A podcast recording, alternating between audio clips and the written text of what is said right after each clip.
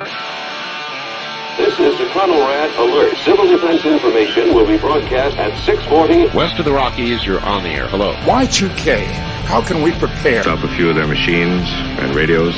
Throw them into darkness for a few hours. We are fighting for our lives. My family must survive. Over five years. Thousand gallons of gas, air filtration, water filtration.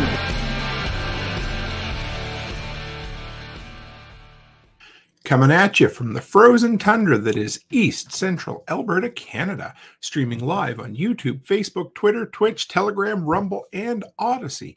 Welcome back to the workshop where we create community, find freedom, promote preparedness, and share success. I am Toolman Tim.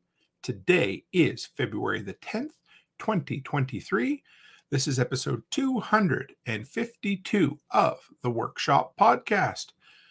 How the hell is everyone out there? We are having just the most beautiful weather up here in the frozen tundra that is Alberta, Canada.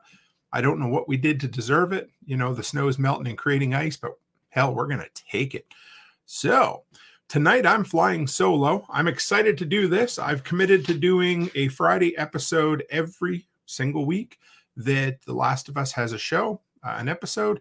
And just so you know, don't tune out right now, but tonight, actually, probably right now, the episode premieres because they're trying to stay away from the Super Bowl. So, anyway, good to have everybody here. Real quick, I got a couple of announcements to get out of the way, and then we'll dive into what we're talking about tonight. But number one is thanks, John Willis, for the latest t shirt. It says, When tyranny becomes law, rebellion becomes duty. So, if you guys are looking for really cool, freedom minded gear and you want to support an incredible entrepreneur who has a story like you wouldn't believe, go to originalsoegear.com. That's original SOE as in special operations equipment gear.com.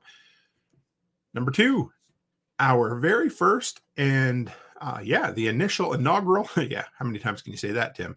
Sponsor of the workshop podcast, fortressk9.com. My buddy Joel Riles, he has the Protection Dog podcast where he pushes the envelope to inspire people, to give you verbal kicks in the ass, to get you motivated, to get you up and to get you going. That dude has a story like no other, and he is just an all around awesome guy. So get out, support him, give his podcast a listen. And if you do, give me a holler so I know, so I can let him know, because that's what we're all here for. And finally, guys, I know there has been a lot of pop culture on this channel recently. It just all, I had a whole bunch of plans all at once. They all came um, kind of together. There'll still be some going forward, but we're getting back to the roots starting first of next week. Tomorrow night, we have our workshop watch party. I'm real excited about that. We are watching Groundhog Day.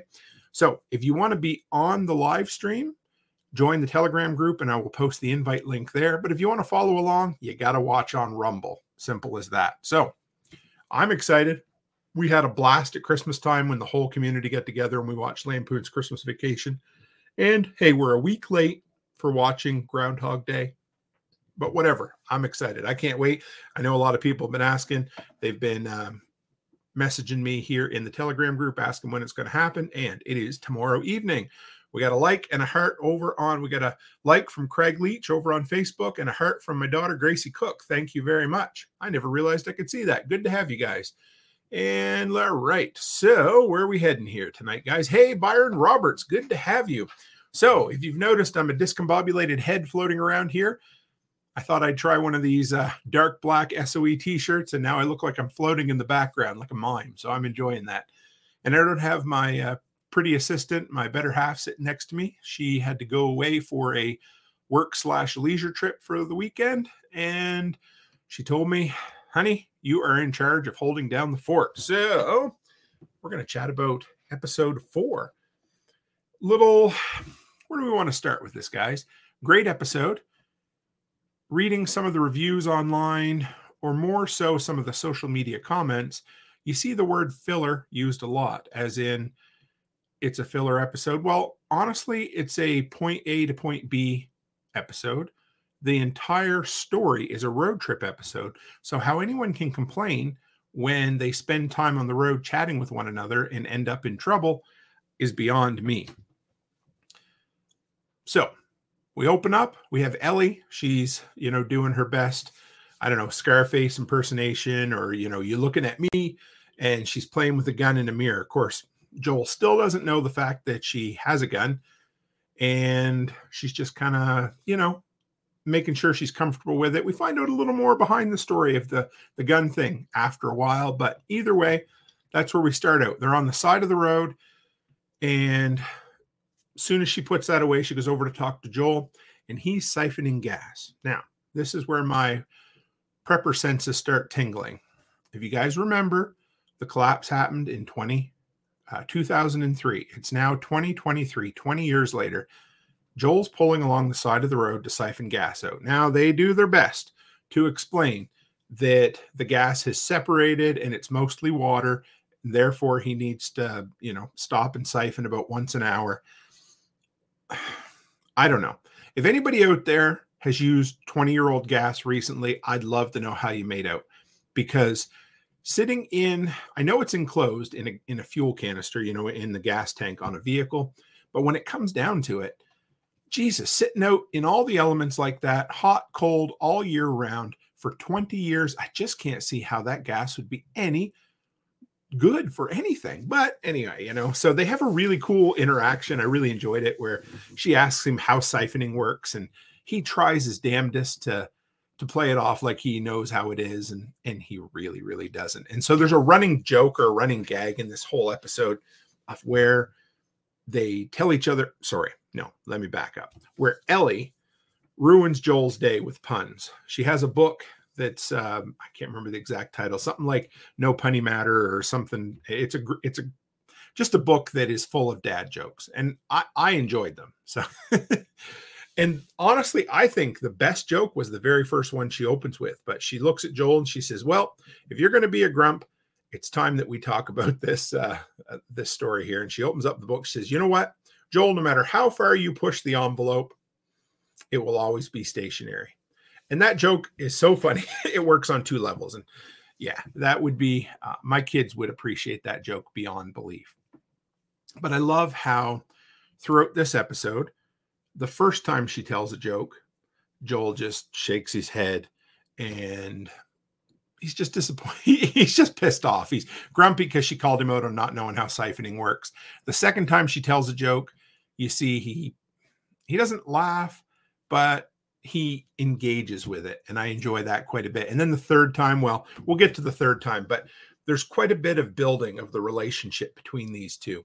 Even though joel is trying his damnedest to play the hard guy to leave to not get emotionally attached to ellie because i think he has this history this mental block in his head that if i try to look out for her i'm going to lose her. She's going to die eventually.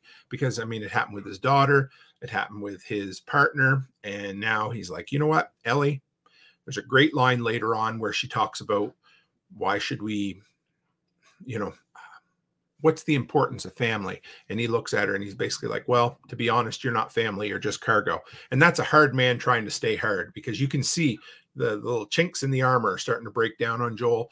And he's really starting to make a connection with Ellie and start to really feel for her. And I think that's hard for him. I, I, don't know the loss that he suffered losing his daughter the way he did, but it must be horrible.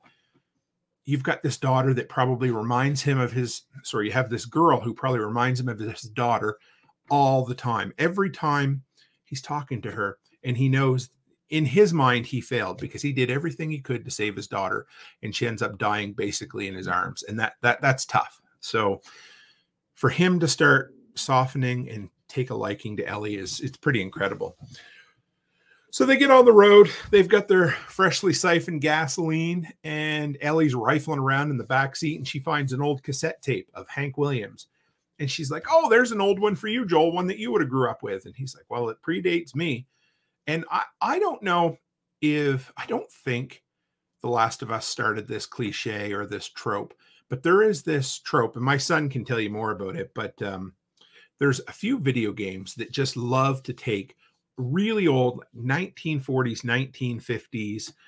Ah, you can call it rock, you can call it country, whatever. They love to take those old songs that I wouldn't have been caught dead listening to in high school and turning them into this ominous theme for these post apocalyptic films. And what ends up happening is you know the Gen Zs and the millennials, they end up falling in love with these songs, songs that I'd even never even heard of. So anyway, they start playing the Hank Williams tune, and one of the lines in the song is the title to this episode. And then from there, you uh, you get to hear more of it, and it, it was played. It was it's a key song that you hear in the video game. So ten years ago, you know they were one of the first ones, and uh, Fallout was another one that my son played a lot. That they play these you know old timey songs, and and it fits into the narrative of it. And then Ellie keeps digging around, and what does she hollow? And there's a really cute exchange here where Ellie finds herself a Playgirl magazine in the back that was uh, from the two dudes from the episode before. And she she makes a couple of comments like how in the hell could you walk with something like that between your legs? And i laughed out loud at that one. And then she asked joel she it's funny because she's still a kid. She's she's in that in between age where my girls are right now where where they're kids but they're they're also becoming adults or they're starting to understand adult things so they have a really good sense of humor. Sometimes they're sad and scared like little kids and then other times they make really funny and offhand jokes and that sort of thing. But she asked joel she's like uh yeah uh why are these magazine pages all sticky? And you can tell joel's just like oh my god. He, he he's completely lost. He and turns out that she's just joking. So she's smart enough to know that joke but it uh, it cracks me up kind of the the interaction and and i've said all along the strength in this show is the walking and talking and hey, Darkwing Dave over on Twitch, great to have you. Always love it. So, like I said, the strength is the walking and the talking, or the driving and the talking. But it's the, you know, when they ask, I, I mentioned this last night when uh, Cam and Colby uh, and I were doing the the commentary for the movie Signs. But when it comes down to it, uh, you know, the master of dialogue is Quentin Tarantino. And when he was asked one time, how do you come up with great dialogue? He just said, hey, I put two guys in a room and I get them talking and I see what happens. And it can't be easy writing believable, authentic sounding dialogue. But these guys, the writer of um, which ones do we, we get? The writer of the video game and the writer of Chernobyl, they have done just great work tying this in and making the dialogue believable because you've got a guy who's 40 years older who is a long-time survivor of the apocalypse who's broken inside and you have this annoying teenage girl that is just constantly picking at him and nagging and making jokes and constantly asking questions but i love it. it it is so authentic and as they go along and you just start to see how joel warms up a little more and a little more and for anybody who says an episode like this wasn't necessary well you know what you don't need to watch the show because every one of these episodes. This is you, you need to leave that you need to leave room for characters to breathe. You need to create the world. I'm going to talk about that a little further down because if, if you want every episode to be this big action set piece that just is all action with no story, with no heart, with no character, well, what do you get? You get a you know, Michael Bay's Transformer 6, which is just a whole bunch of high set points with zero emotional stakes. And you end up coming away from it like you ate a bag of Doritos. You felt good at the time, or, you know, it, it scratched that itch, but it's forgettable when you're done. Whereas a show like this that takes the time to breathe and takes the time to build a world, it's like eating oh, a beautiful ribeye steak. It takes time, it takes work, but when you're done, you're satisfied and you remember it. It gives you that memory. It sticks with you. It's not it's not a bag of doritos that you take the you know the foil bag ball it up and throw it out. It's that memory of a beautiful meal. And in this case it's a memory or the experience of following these characters and just going along and having that journey and growing with them. And that's what i love so something as simple as you know they pull off the side of the road and and joel is driving off in uh, just you know, basically a, a, field. It's all overgrown and it looks like Alberta, you know, Alberta in the areas that actually have trees. And they decide to pull off for the night. And Joel's telling her the plan that if we sleep tonight, I can drive all day and all night tomorrow and we'll be in Wyoming come sunrise, which is great. And they have this great moment where they sit down and they eat a 20 year old can of Chef Boyardee ravioli. And uh, Ellie is just ravenous. She's throwing it down her face like, you know, a dog who hasn't eaten in six weeks. and he says, Slow down, Ellie. And she's like, This is slow. I don't, she had never had that, of course, before. And they kind of bond over this ravioli where Joel has to admit, Yeah, this shit really does taste good. And Ellie's experiencing it for the first time. That's what's kind of cool. You get this world weary guy who is re experiencing all these things on the road for the first time in 20 years. And you have this yellow, or young, green behind the ears, teen, preteen teenager who is literally experiencing all this stuff for the first time. And it's a really cool dichotomy, the two of them together. So um, as they sit down, they, they have a conversation about, uh, okay, well, this is where you see a bit of Ellie's softness again, where, where her childness, or, you know, because she, she asked Joel, you know, a couple things. Can we start a fire? And Joel says, well, what, you know what I'm going to say. And she goes, yeah, it'll attract the, um, the clickers. And he said, no, not the clickers. He, he, he makes a throwaway line that I didn't quite understand. It was basically, um, we're too far, we're too remote to stay away from the clickers or to, to be worried about the clickers. So they must congregate where the most people were, and they've kind of stationed themselves there. And he said, of course, Fedra, the government, the whatever you want to call them, they're not going to be around because they stick around where their quarantine zones are. But he said the hunters, the roving hunters, are the people you need to worry about. And he tells her, Don't worry, Ellie, you go to sleep. We won't worry about it. Let's go to bed. And uh, of course, as soon as she goes to sleep, he wakes right back up and he goes on patrol with his rifle. And this is one of those when I watch a show like this, and sometimes you don't catch it on the first go around, writing that means something. I love. There's no throwaway line, there's no throwaway piece of dialogue. Everything has stakes to it. So Joel decides, I'm not going to sleep. Now, for starters, I think, well, this is a bad idea because you've already planned on getting up and driving all night and all day, all day and all night tomorrow. So you're going to be tired at the wheel. And he decides to stay up all night to guard Ellie to make sure she's safe. So, despite the fact that he told her, hey, you're going to be good, he didn't believe it. So, you know that's going to cause some trouble. Ellie wakes up in the morning and uh, Joel's boiling coffee in an, an old fashioned percolator on the open fire and she says it smells like burnt shit and he is just absolutely excited to drink it.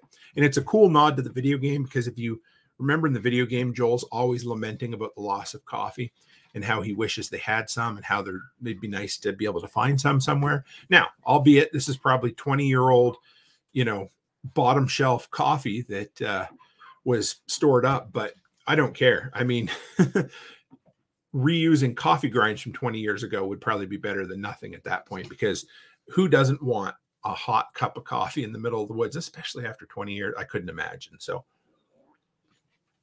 Joel also talks about the Raiders and how you can tell he's getting really pr- protective of Ellie because he, he makes another comment that they're not going to come to rob us. They're not going to come to murder us. They'll have something worse in mind, especially for you, Ellie. And when you hear that, that just absolutely uh, breaks her heart. And uh, Dixon says the long sip was great. That's how I'd handle it. Yeah, 100%. Yeah, kids and coffee and trying to explain things. I and one of the things about Ellie is as soon as she gets up, she's full of piss and wind and questions. and you can tell Joel's just like, all right, kid, could you just shut the hell up for a minute while I just get my bearings. I mean, the dude's been up all night and he's just trying to drink coffee and, you know, kind of wake himself up. And she's, yeah, anyway. so they start, uh, they get ready to go. Ellie tells Joel another joke uh, before they fell asleep at night.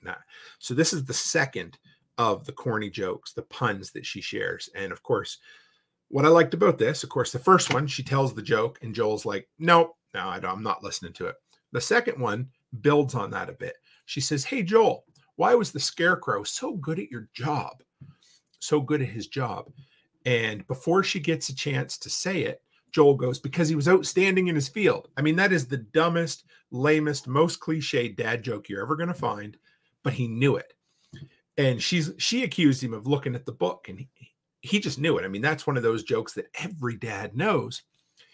And he gets a little smug and she's kind of pissed, but there's a little more of a connection there. So they went from him just ignoring her joke to him, you know, entering her punchline ahead of time. And I thought that was really cool.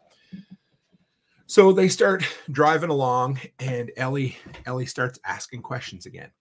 Now, again, it's it's awesome to see where they've come from. One of the, my favorite scenes early on was in the first episode when Tess is climbing up through the elevator shaft, and Joel and Ellie need to sit there and wait, and she starts peppering with questions, and he says, "Pass, pass, nope, no more questions about me." and so they left it at that for that point. and now on the road they've you know things have softened up a bit and she starts asking about well you know how did you get to boston what about your brother why are you so worried about your brother and we get some exposition here that helps fill in the backstory because the biggest question i have is how the hell joel ended up from austin texas to boston massachusetts in the middle of a grid down scenario with uh, spores and fungus and clickers absolutely everywhere. So it was a pretty, I, I really glad they went back and filled it in with what could have just been mindless banter on the side of the road or uh, along the road. And of course, like I said, the sign of good writing in a good screenplay or teleplay in this instance is that there's no throwaway lines, there's no wasted words. There's, you know, um, in the words of Kevin off The Office, why use many words when few do? that kind of thing. But th- that's the case for really good dialogue and really sharp scripts. And the show doesn't, you know, overstay its welcome either. Uh, this one was just over 40 minutes. It goes quick. There's there's really no wasted pace. So she asked him like, well, "What's the deal with Tommy? Why why are you so worried about him?" And he says, "Well, because Tommy's what we call a joiner." And as soon as he said that, I'm like, "Oh yeah, I, I know people like that. It just you could call it a follower, but it Tommy needs to have a cause to believe in. So when Tommy was young, he joined the military. When things fell apart, he made himself a woman and eventually joined the Fireflies, who are the resistance movement. And so that was basically let's go around, let's not be good, let's not be bad, let's do what we need to do to survive. And so they basically followed their way up the, you know, through the Midwest, the coast, up to Massachusetts. And so that explains how Joel got there, even though he was never a part of the Fireflies. He basically followed along because he was so worried that his joiner brother would end up dead or hurt that he had to follow along to look after him. And it was a really cool fill in of the story, and I appreciated that. And there's a few other places along where a little later on, when they get ambushed, Ellie asked Joel, How'd you know that that was an ambush? How'd you know it was fake and the guy wasn't really injured? And Joel says, "Well, I've been on both sides of the coin." And when when Tess said that, that's a callback to Tess saying to Joel, "Hey, uh, we weren't good people, so they obviously did things like Joel says." I did what I needed to to survive. In other words, that probably means that they killed innocent people and took their shit. And that really sucks because that's going to weigh on Joel through and through. But again, he's a survivor. He does what he needs to do to get by.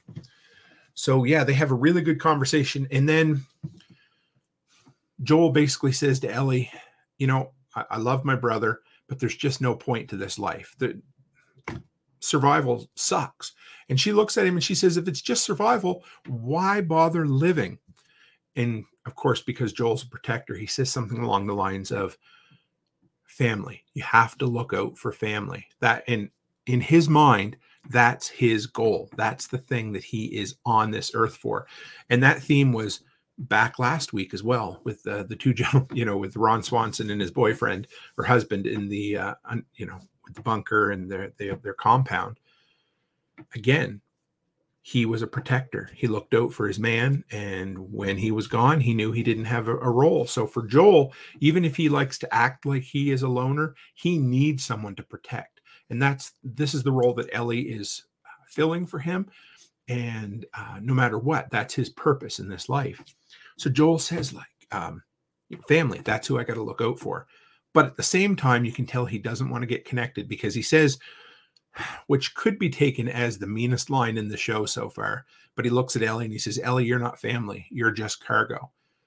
And it's like, oh, it's almost like when uh, your kid's really little and they have you're having an argument and they say something like i just hate you and that just breaks your heart because you know they don't mean it but it just it hits you in the feels and you're like god damn it kid you should know better than this. And that's what i was thinking to joel. I'm like why are you trying to break that poor little girl's heart? So they're driving along and they come to a um, a detour or an underpass in the highway, overpass, underpass, and it's blocked with a little Debbie's truck that's peeling off. You can tell 20 years in the sun. And that underpass is from near the Calgary airport, if I got my locations right when I was researching this. And they stop along the side of the road. And we're going to talk a little more about the world they've created tonight. So, of course, the filming's all across the province. And, and this part was in Calgary, and they do so well because everything or almost everything is mm-hmm. done in camera. And basically, that means practical effects that's done between you know the the protagonist or the actor in the background. And so you know you've got trucks that are blocking this underpass you got cars on the side of the road you've got moss and grass growing up everywhere and it just looks so believable. So joel says well we'll just be a minute. And of course that's like the horror movie trope.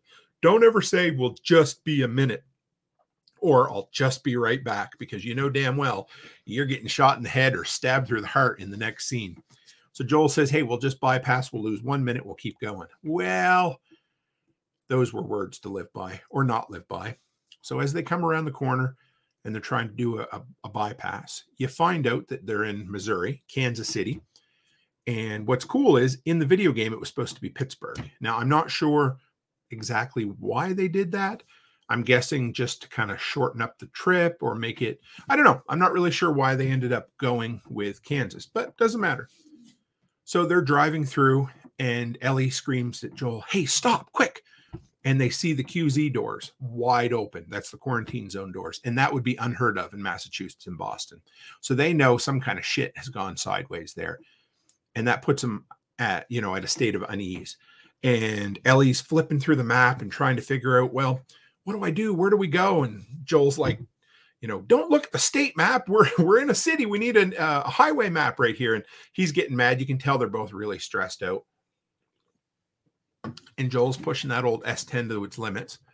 And they come around a corner, and there's this, you know, age old trope, this age old cliche that you see in all the old movies, or a lot of the movies in the 90s too, where, you know, somebody's driving along and you see this hot blonde on the side of the road with her hood up and steam coming out from under her engine and so you're like, you know what we'll do? We'll stop and we'll help her. And as soon as you do, her boyfriend rolls out of the ditch with a rifle and says, That'll be it. I'll take your vehicle. But Joel's wise in the way of the world and he doesn't stop. There's this guy kind of coming out and he's like, Oh, I'm so injured. Help me, help me. And Joel's like, Shit. He says, Ellie, put on your seatbelt. That's where you can tell he's starting to protect her a bit. And he floors it, damn near nails the guy. And then my heart breaks as somebody drops a cinder block on that beautiful, pristine windshield on that Chevy S10. Just like putting a new windshield in a car in Alberta, and you go three miles down the road, and some you know oil truck picks up a, a piece of gravel from the first grid road it sees and puts it right through your windshield, or at least a nice ding in it. So it always sucks to see that, but I knew right then and there that they were they were done with that vehicle, and and that sucks. Uh, as they're driving around in the city, you come by an old dilapidated theater and it's the Globe Theater from downtown Edmonton. We're going to talk about that a little bit more, but I love that this whole world they create. And so Joel's rushing along and carrying on, and they get ambushed or the, the car ends up flipping, they crash. And this is straight out of the video game. And I, I don't know how to explain it but you know everything is kind of hyper realized a bit in the show and it feels like a video game. We'll talk about the, the, audio a little bit. So they crash and they have to barricade themselves behind the vehicle and, and joel's shooting and carrying on. He's basically telling ellie you got to go crawl through that hole in the wall. I mean right out of the video game and so he sends her that way. And this is what works in this show. And when joel's there shooting off and carrying on, you hear these voices off in the distance. So you've got Joel right here, and way off here, you hear this I'm going to kill you, motherfucker. And then over here, he's like, I'm going to pay you back for what you did. Now, here's the thing in a show like The Walking Dead, they would have cut to some ugly looking, scraggly post apocalyptic dude over here screaming his head off. And then they would have cut to, you know, Tommy or Billy's little brother over here hollering, and then they'd cut back to a close up of the um, of Joel. But instead, they kind of keep the camera behind Joel in the third person, like you'd see in a video game, and you get to see these brief glances around and the audio is coming from off screen that almost never happens unless it's used for a very specific purpose in most movies and tv shows but it's done all the time in this to mimic the video game and it um, it makes it makes it claustrophobic and it help it it helps you get into the mindset of a person. Because if you were in a gunfight and you hear somebody holler you're not going to see their face necessarily because they're probably behind cover as well. You're not going to quite know where they are. You're just going to hear the noise. And that's what video games do so well but movies tend to not because you know you, you'll get the close up of the of the grizzled guy with the gun getting ready to shoot and then they'll cut to this ugly guy that you know and so I, I like that. I love what they've done with the sound. It's something different. It feels fresh even though it's from a video game when it's done and it's done to great effect in this in this episode and uh, the first episode especially. So they get into a fight. Joel ends up shooting two of them bust through the wall where she went into. She's hiding in the back joel thinks he's got them all and of course, some guy's brother, some young kid comes through the door and gets the best of uh, what we find out soon is Joel, 56 year old Joel. And they struggle on the ground and he gets down on the ground. And of course, you know, you know, this is, I don't want to call it predictable, but this is one of the few times where they really choreographed what they were going to do because you knew damn well when Ellie picked up the gun in the end of episode three, after being told by Joel, you can't have a gun we all knew she was going to save his life. I mean, it's in the video game anyway, but even if you didn't, that is such a thing that you just know is coming, right? So Joel's laying on the ground getting strangled across the neck by a, you know, 12 gauge shotgun. And Ellie, you know, she can, you can tell she's kind of wrestling with the idea. What do I do? What do I do? She pulls out the gun, she comes out and she shoots the guy from behind and he falls over.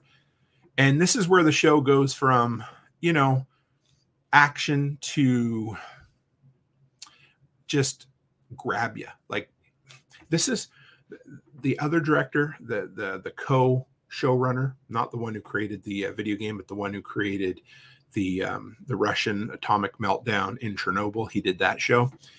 That show gets under your skin, and there's very few scenes in movies that really make my skin crawl. One of them was in Drive, the movie Drive, when you're up close and a guy he stabs him in one of the arteries and he talks him through as he dies. That has always stuck with me over the years. It just, I don't know, it, it wrecked me a little bit. And then another one is in, um, I think it was the the white or the the gray, sorry, the gray with Liam Neeson, where they crash on the plane and he talks a young guy through dying, and it just it really bugs it bugged me. So the guy is laying on the ground, and you know, I mean, we all know this is a post-apocalyptic world, and guys who get shot through the back, out through the stomach, don't survive, period. Even if you had a perfect hospital to get to, you'd have a hell of a time surviving today. So he's laying on the ground and he's he's he's going through all the stages of grief right there, you know, bargaining, maybe not acceptance, but the rest of them. And he's like, "Hey, Joel, don't don't don't hurt me, don't hurt me. Here, here, have my knife. It's a nice knife." And you're like, "Oh my god." He doesn't say nice knife actually, which is really cool and I caught this. He calls it a good knife. And what I like about that is that shows that people's the thing that is important to people has changed over 20 years because if you bartered for your life with someone 20 years ago you would say hey here's a rolex it's a nice watch now you would say hey here's a timex it's a good watch and what he means by that is it works and when he says it's a good knife he doesn't mean it's a nice knife. He just means it's a knife that served him really well. And then he starts crying and babbling on. he says, Oh, my mom's just around the corner. And uh, you know what's going to happen. Joel comes at him with a gun and he says, Ellie, get back in that room. So she does, and she's there. And again, I'm I, am i am actually really impressed with the restraint of the directors. And people can say what they want about them that uh, they're not showing enough gore. I don't think it needs to be there because they have proven from day one that they're not scared to show shit.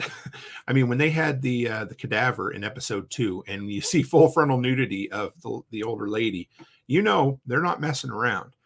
But a lot of times, less is way more. And in this instance, you get to experience what happens through Ellie's eyes. And again, that's another something they extracted from the video game. So you're in the back room watching Ellie listen as you hear Joel step up and you hear, and then you hear the guy die. And to me, I think that's more effective than watching Joel go over and slit the guy's throat or stab him through the chest. Because again, I love this quote, but uh, the monster you don't see scarier than what you do. And no matter what they put on screen, it wouldn't hold up to what your mind sees in its mind's eye. So I, I love that. I, I'm I, I've really appreciated the restraint they've shown in this. Again, like last week when they pull back to the the window of the bedroom, they don't show the dead bodies in the bed. You don't need to. There, there's reasons for that. And I really appreciate this because there's times this show is a hard R, but it doesn't always need to be there. And Cam and Colby and I talked about this last night about how sometimes a PG 13 horror movie can be more effective than an R rated horror movie because you need to build tension, you need to build atmosphere, you need to build uh, dread in the audience. Whereas in horror, you can just throw up a bunch more crazy kills. You know, you can cheap out and cut somebody's head off or disembowel them or whatever. And that's fine. And I I enjoy that stuff at times, but it doesn't take as much work to throw a bunch of blood on the screen as it does to create a world and an environment that literally gets under your skin. So from there, it's like a hard cut, and uh, we get introduced to the Kansas Rebellion leader. Her name's Kathleen. I had to look it up because I didn't remember. She she's from the show Yellow Jackets that Becky loves. It's a kind of a horror movie about um, a sports team of high school girls who crash on a like a jungle island or something. And uh, she's in there in, in uh, she's in a storage container, jail cell, something like that, interrogating a doctor. And there's a lot of back and forth, and you can tell she's a broken lady. Her family, you know, her brother died because somebody turned him over to Fedra. And she blames the doctor. I mean, he could just, in my mind, I really think she's treating him as a scapegoat. Maybe he was a collaborator. I don't know. We'll never know because, well, his fate sealed at the end of this episode.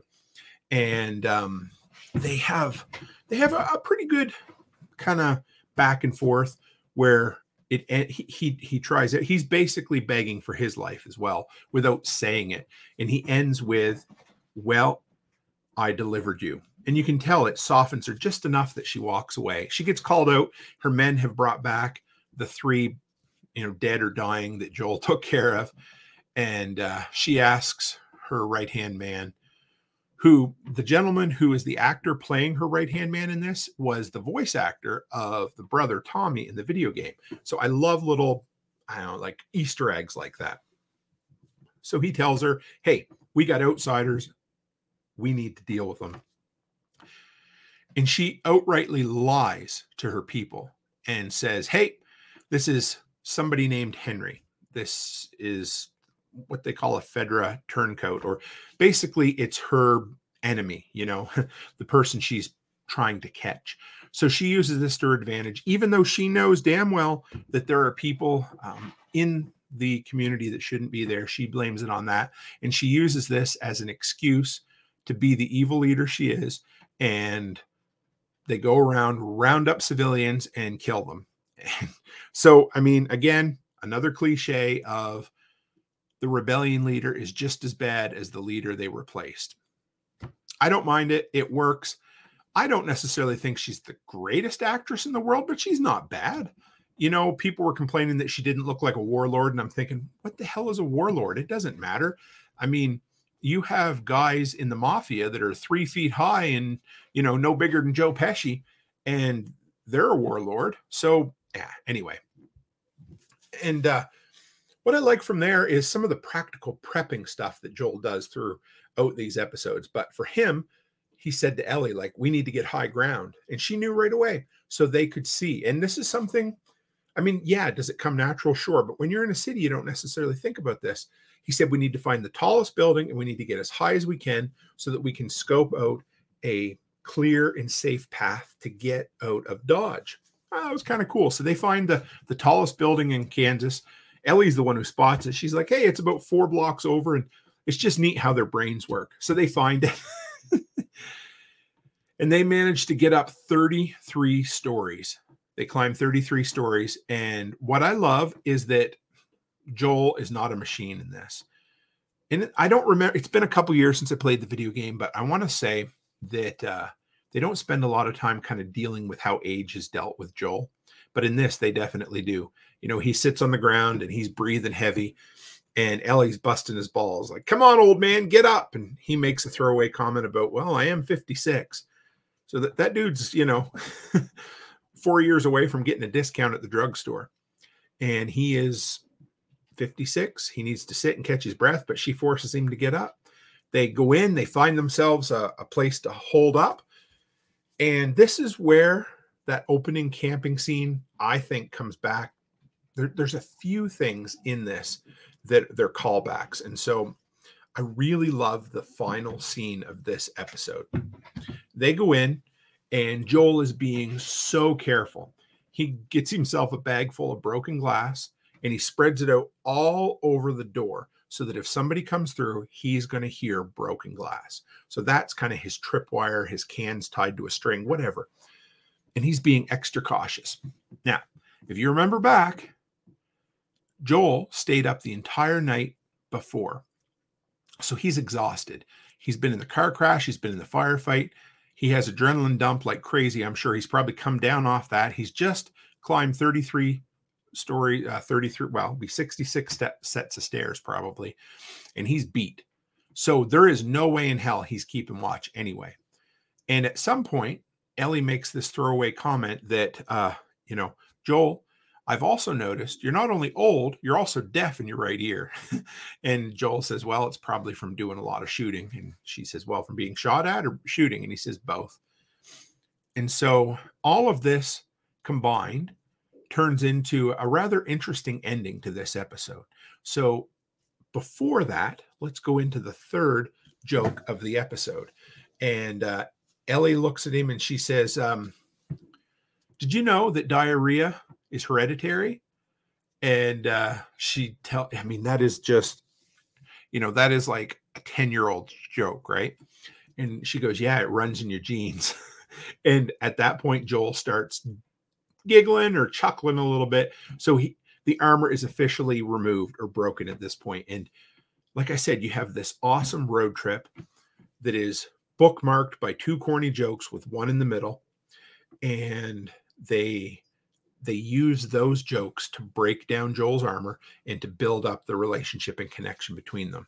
So um here, uh, Darkwing Dave says that was referenced in a comparison review of the game and series. In the series, Joel can do almost anything, but in the series, uh, sorry, I might have, so in the in the video game, Joel can do almost anything, but in the series, he has hearing issues. Yeah, I love that. I I appreciate that quite a bit. Yeah, no worries, Darkwing. And uh, yeah, Byron says you got to love writers for all the dad jokes. One hundred percent. I mean, I'm sitting there groaning and rolling, and I'm thinking I got to try these on my kids because uh, they're going to hate me for it and I'm going to love it.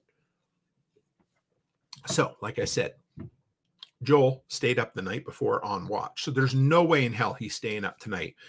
And it's probably more important now because he knows there's enemies out there. Whereas the night before, he just suspected. Again, the fear of the unknown, right?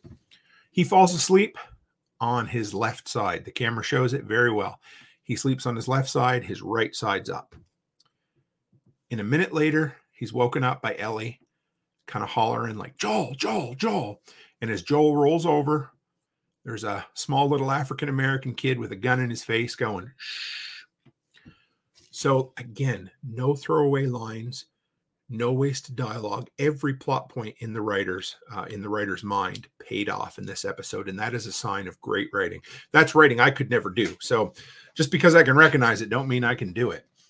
But uh, yeah, the fact that Joel was exhausted, the fact that he couldn't hear out of his right ear was the reason they got ambushed here. And it's a good cliffhanger because this story continues in the video game and it's going to be good.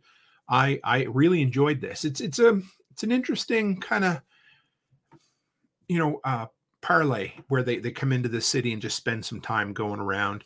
I remember really struggling with uh Mrs. Cook is listening tonight. She's in the city, probably enjoying um, uh, Uber Eats or skip the dishes or whatever, getting some food in the uh, hotel.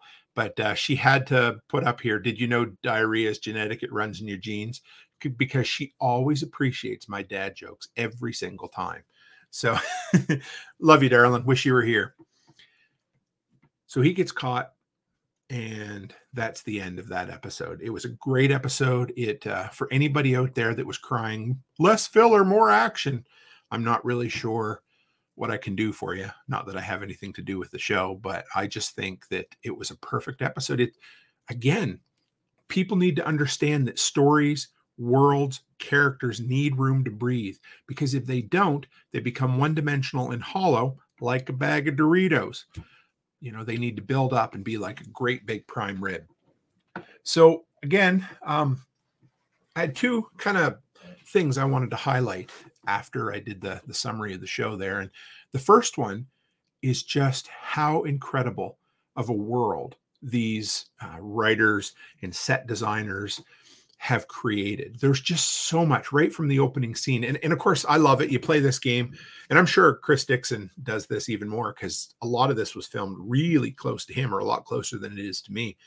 But you're looking at it and you're like, oh, what's, you know, do I recognize that area? Do I recognize this area? But there's just so much that was just well built. So the first thing, it opens up at an old shell station that, again, looks like it's straight out of the video game and I thought, well, where in the hell did they find that? It looks old. It looks like something you would see on the back roads in Alberta, except it would probably still be open and the windows would be boarded up.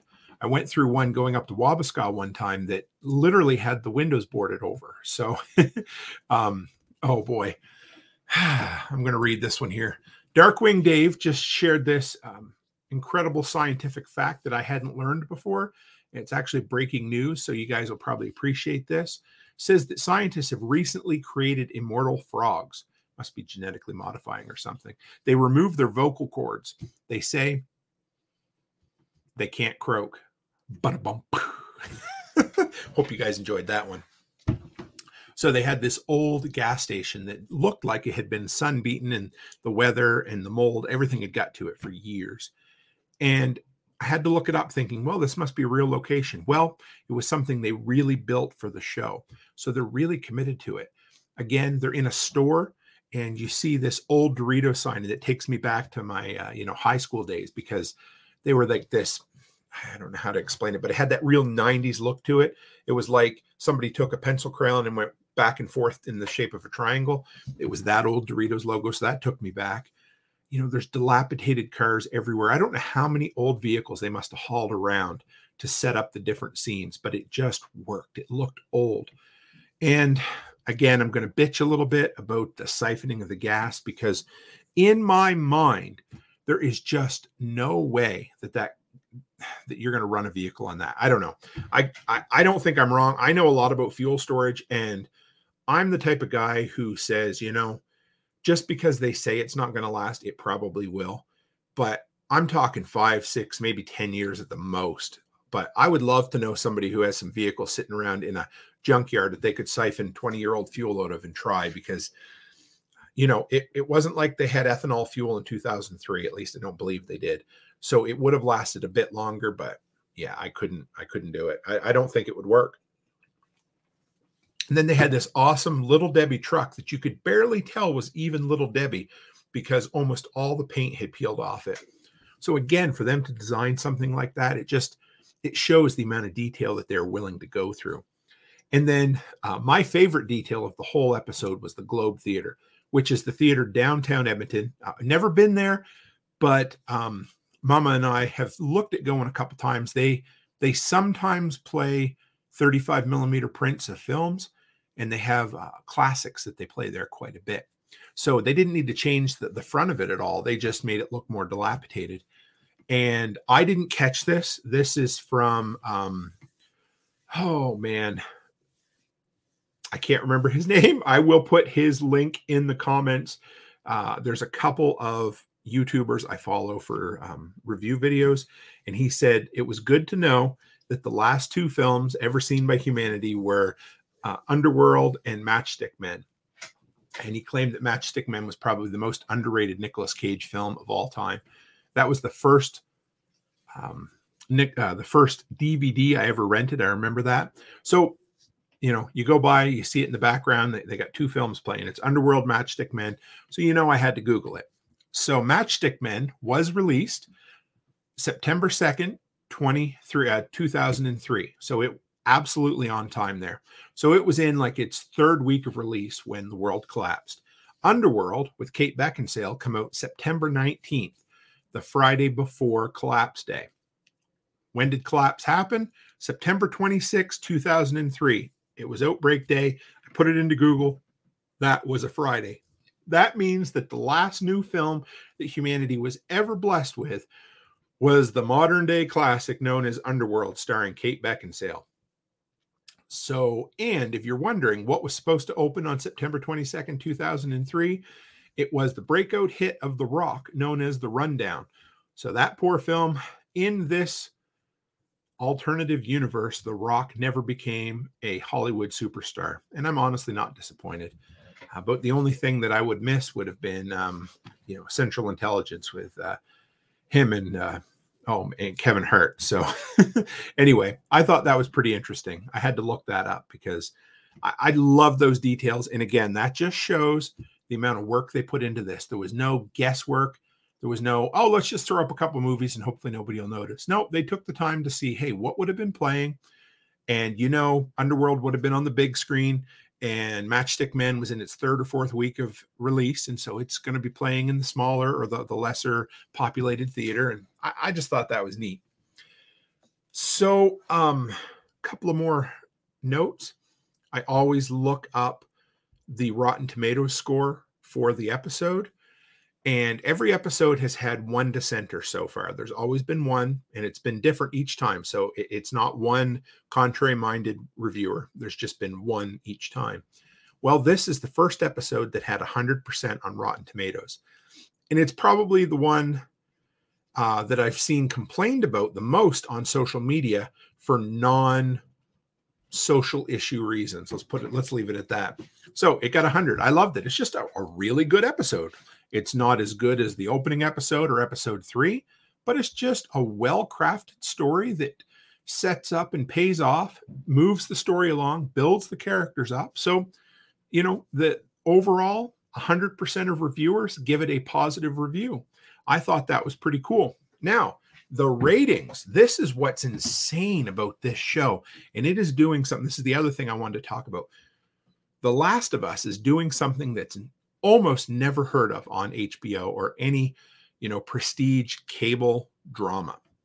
So the review or the the, the Nielsen ratings came in, and these uh, they do uh, in the first week views in the first week. So it's live views on TV plus uh, episode views for downloads on streaming. Episode one had 4.7 million. Episode two, 5.7 starting to sense a pattern. Episode three, 6.4 million. Episode four, 7.5 million. Every single week, it's going up by, you know, between 15 and 20%. It's huge. Now, here's the thing no other show does that. If, if you take The Walking Dead, which is thematically very, very similar to The Last of Us, every single season would have a huge bump for the season premiere, and then it would tank to the point where the final episode of the season would be about half of what the premiere was. And then, of course, traditionally, once it got to about season six or seven, even the premieres were getting less and less return. But that doesn't matter. I'm just looking for patterns. So if you go back to the first season of The Walking Dead, which is the last time I remember a post apocalyptic show having this much hype with this much power behind it, because I remember being legitimately excited for The Walking Dead when it came out. That first season was basically flatlined. It went 5.3, 4.7, 5.0, 4.7, 5.5, and 5.9. So just kind of up and down, and it ended slightly higher than where it started. That's, you know, I mean, that's for a show that people were excited about. They were watching. That was 10, 12 years ago when that premiered. Yeah, at least. And so ratings were even a bigger thing than they are now. But so that that that's the trend. You know, even new prestige shows like that don't tend to pick up, don't tend to get this huge audience boom as they go along. They will, what tends to happen is things like Breaking Bad after the first or second season, people find it on streaming and they start binging it. And then when the new season premieres, people are like, whoo, and that's when they see the big jumps. So I thought, hey, let, let's look at a few other HBO shows to see if anybody else has had this huge, you know, 45 degree growth.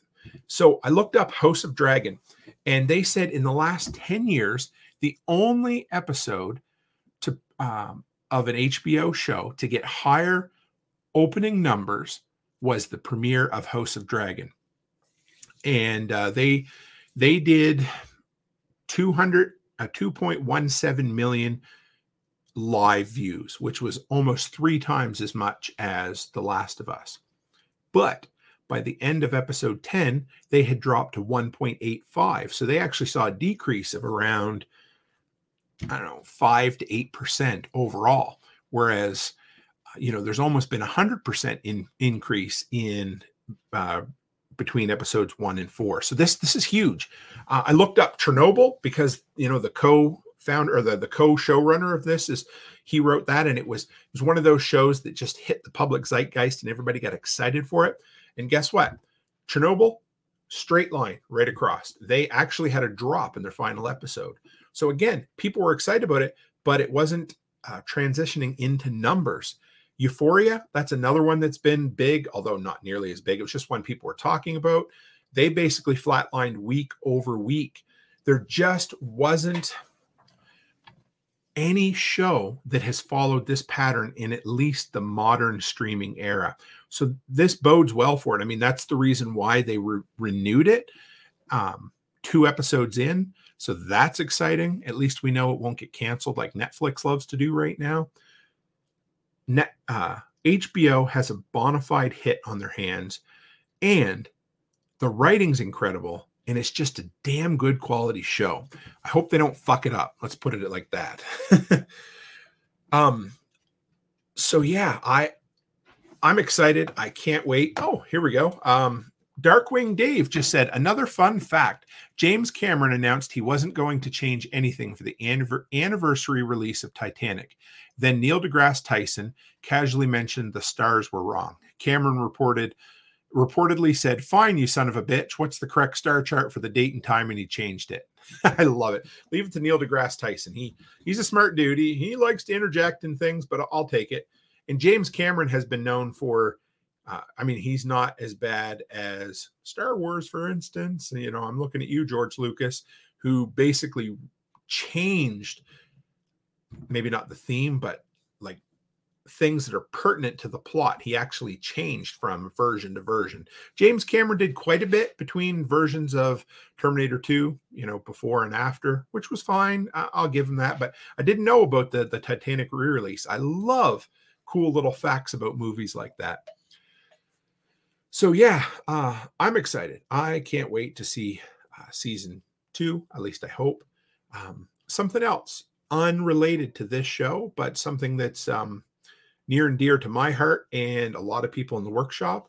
Uh, if everybody knows Hank Hill, you know, um, the show King of the Hill was just recently revived. It was supposed to be renewed or brought back by Fox last year, and they ended up canceling or or not going ahead with the revival. They never made any shows, but Hulu, who really, when it comes down to it, at this point, Hulu is 50% owned by uh, Disney who also owns Fox, they give it a straight to series order. So we're going to get a whole new season of King of the Hill. So I'm cautiously optimistic about it. I also recently heard that they're going to do a reboot of Fawlty Towers, which I don't think could happen in this day and age of wokeness everywhere. Just go watch the Nazi episode if you don't know what the hell I'm talking about. But as far as King of the Hill, I think it's a show whose time is here. I think it was ahead of its time a little bit in some ways. It's going to be neat to see how they handle Luann because uh, Brittany Murphy, the actress who played her, died two months before the final episode of the final season aired. So whether they recast her or they write her out, think it would be quite nice if they find a way to honor her in some way. I, I really like Brittany Murphy for what she did. so I'm looking forward to that. Um, yeah, so I hope you guys enjoyed this week's episode as well. I know I did, and uh, managed to carry this episode uh, without Mrs. Cook here. So I'm if she was here, I probably would have went about two hours.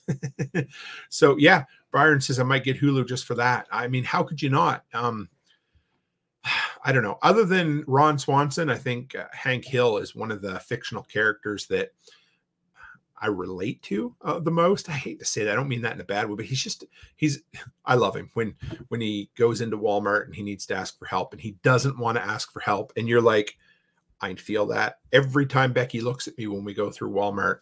She's like, "Well, just ask somebody." I'm like, "Do you not remember the last 12 times we've asked for help from somebody and they don't fucking know what they're doing?" It's not their fault. They're just not trained, but I just get mad and frustrated. The only thing worse than that is a shopping cart with a twisted wheel.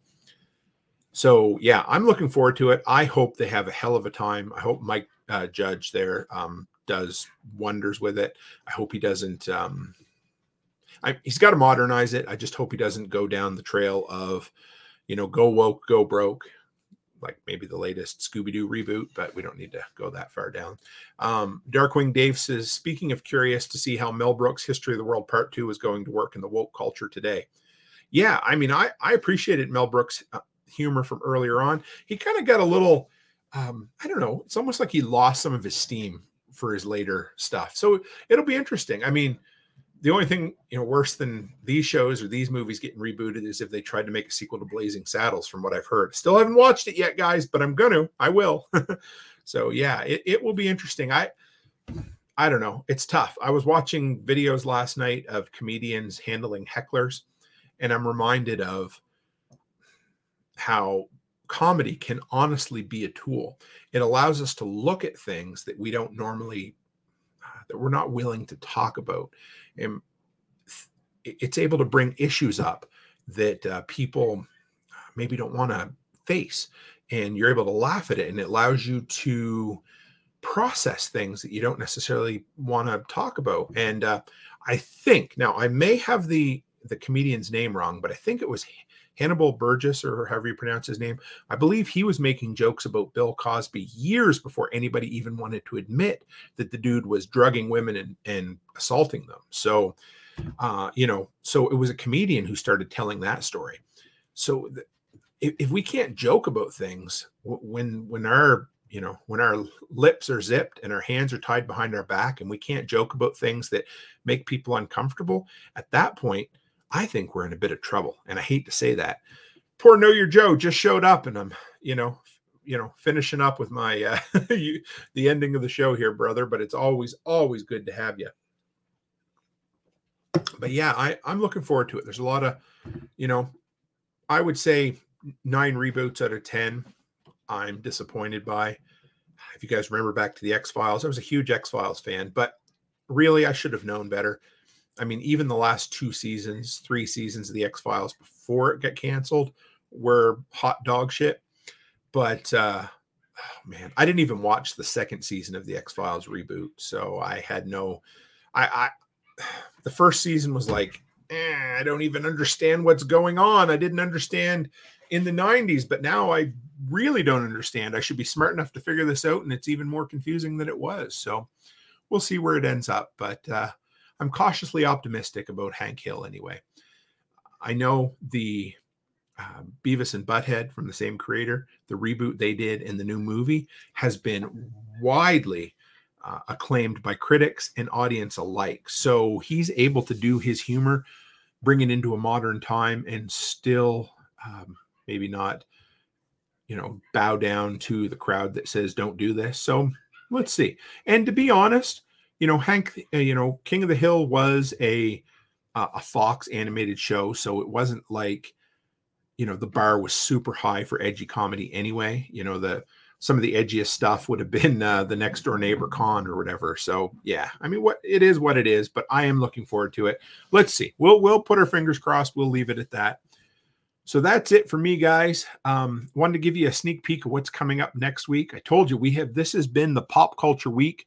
It just all came together. I, I've been excited. It's been fun for me, but I wanted to, yeah, know your Joe says you got to be able to laugh at stuff. Friggin' right, you do but I wanted to be able to kind of get back to some of the um, ah, just the basics next week. It's going to be a fun week. But so uh, Sunday evening, we have RZ, a fellow podcaster, a fellow member of the community, the workshop community. He's going to be on the podcast.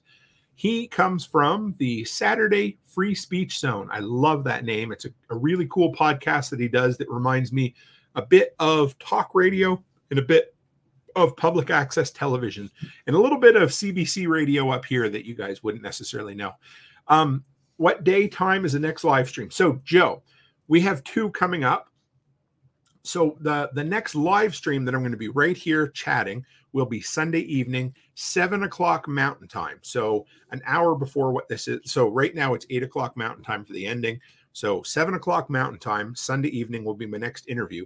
Tomorrow evening we're doing a workshop watch party.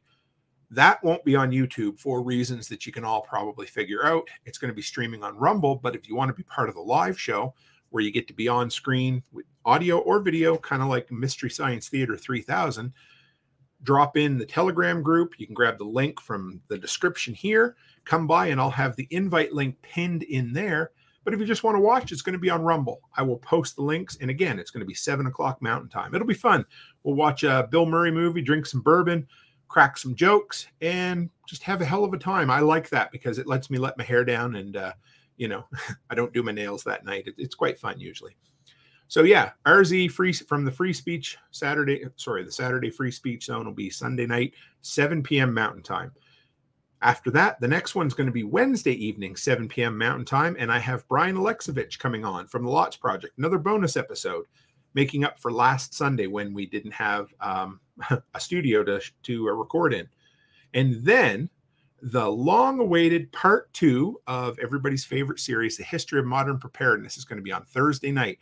We're going to be talking about the 1960s, the hippies, and the retreaters. It should be fun. I'm looking forward to it. Friday will be episode five of The Last of Us, and Saturday, I'm going to be talking about a bunch of the prepping situations that my wife and I and us as a family have dealt with in the last 18 months. I realize there's quite a bit we've done, quite a bit that I fucked up, some mistakes I've made, and some pretty cool lessons we've learned. So I'm going to talk about that. Kind of came out of when I, w- I did the episode here a few weeks ago, a couple weeks ago about the Buffalo Blizzard. I got a huge list of natural disasters that I'm going to do maybe monthly an episode on. So that'll be fun. I'm looking forward to that. But just wanted to give you a piece of what's coming up this week. And if anything else pops up, you know, the Telegram group is the way to go for that. And if you guys are still hanging around here, I'm going to throw the Telegram group link in the description tonight because it's always I don't do that often enough and it uh it really is the place. And if people say, "Well, Tim, I don't want to be part of another social media," I get it. I do. But the Telegram group is cool because you can just come and go. You don't have to post. You can just read the text or the the uh, interaction as you want. But yeah, so there's the Telegram link. It'll be in the live uh, the replay of the live video chat if you end up watching this afterwards. And if you're listening to this while you're getting shit done, like we should, uh, Know Your Joe says, What is Telegram? Uh, just hang on. Telegram, um, I might be able to show you here. Just give me a second. Present, extra camera, share screen, window, Telegram. This is Telegram right here, guys. This is our place. I should have done this before, but this is the place we all hang out. This is the uh, the workshop chat room. This is where we post inappropriate memes and, and share what we're doing as a community. It's just an app. It's it's an encrypted, uh, fairly censorship free platform where we can all talk. Uh, so we have the Toolman Tim's workshop chat. This is where we all hang out, and then the cool kids hang out in this one right here, which is the uh, workshop book club. And this is where we kind of get together and discuss ahead of time the book that we're going to talk about this month in the Telegram group. And nobody knows about this one yet, but I'm going to let you let the cat out of the bag. This is the Toolman Tim's Workshop Wasteland. I just launched a YouTube channel for this, and this is the Telegram group that literally nobody belongs to except me and Becky yet. This is where this is going to be centered around pop culture wasteland as in you know most of what i talk about is post-apocalyptic or shit hits the fan so this is going to be the place that we can talk about movies and books and video games and comic books and whatever else So there's that as well. So this this is it, and uh, I I did unveil the new logo the other day. Uh, it's going to take a while to get the YouTube channel up and going. I will share this link around social uh, pretty soon. I just wanted to show you guys that we have that. So that that is Telegram. It's great. You know, we can um, also people you can watch the live video in there if you want to and chat as you go. Uh, somebody just put some people feel the personal choice of others are selfish and need to be regulated. What's really selfish is expecting others to surrender their liberties so you can enjoy a false sense of security. Couldn't have said it better myself, Jim from the office. So yeah, that's that's kind of how this goes. It's um, just an ongoing message board or uh, kind of a scrolling chat. And if, if, you know if you we're not big enough, we got 176 members that um, if you don't come in for a week, you're not going to be how do you want to put it? Uh, you're not going to miss 10,000 messages like some of the bigger groups are, right? So it, it's cool. Um, and Byron, I will send you links in, uh, I'll share the links in the Telegram, the main Telegram group tonight so that we can uh, get that figured out for everybody. So I will share those links. Um, and what, oh, what else did we have? Yeah, so we got that. Um, yeah, I think that was all. I know there was one more new episode or one more new podcast I wanted to share with you guys but I didn't add it to my notes, which means my brain won't quite let me remember what it was I wanted to. T- oh, yeah, that's it. So, Sunday, February 19th, we're going to have the second edition of the work of workshop radio. Now, I've talked about it a little bit, but since I'm still here, I might as well finish telling you about it. It was such a big hit at Christmas or at on New Year's Eve, New Year's Day that we decided to do it again. Now, it's not going to be a 24 hour marathon like last time. We'll do that again next year at, uh, you know, New Year's Eve 2023. And um, this time it's going to be a four hour, uh, like a four hour afternoon evening thing. It's going to start at three o'clock Mountain Time, run to seven o'clock Mountain Time. So that's going to take the place of my Sunday evening show that night. And um, if you are a content creator, if you were involved last time, or if you weren't and you want to, get me a 15 minute audio clip, something to do with, you know, practical preparedness, homesteading, that sort of thing. You can repurpose something from your content or you can, you know, re record or record a new something, you know, a new snippet for me if you'd like. Either way. Now, we we only have room for 12 segments this time because we're doing four hours.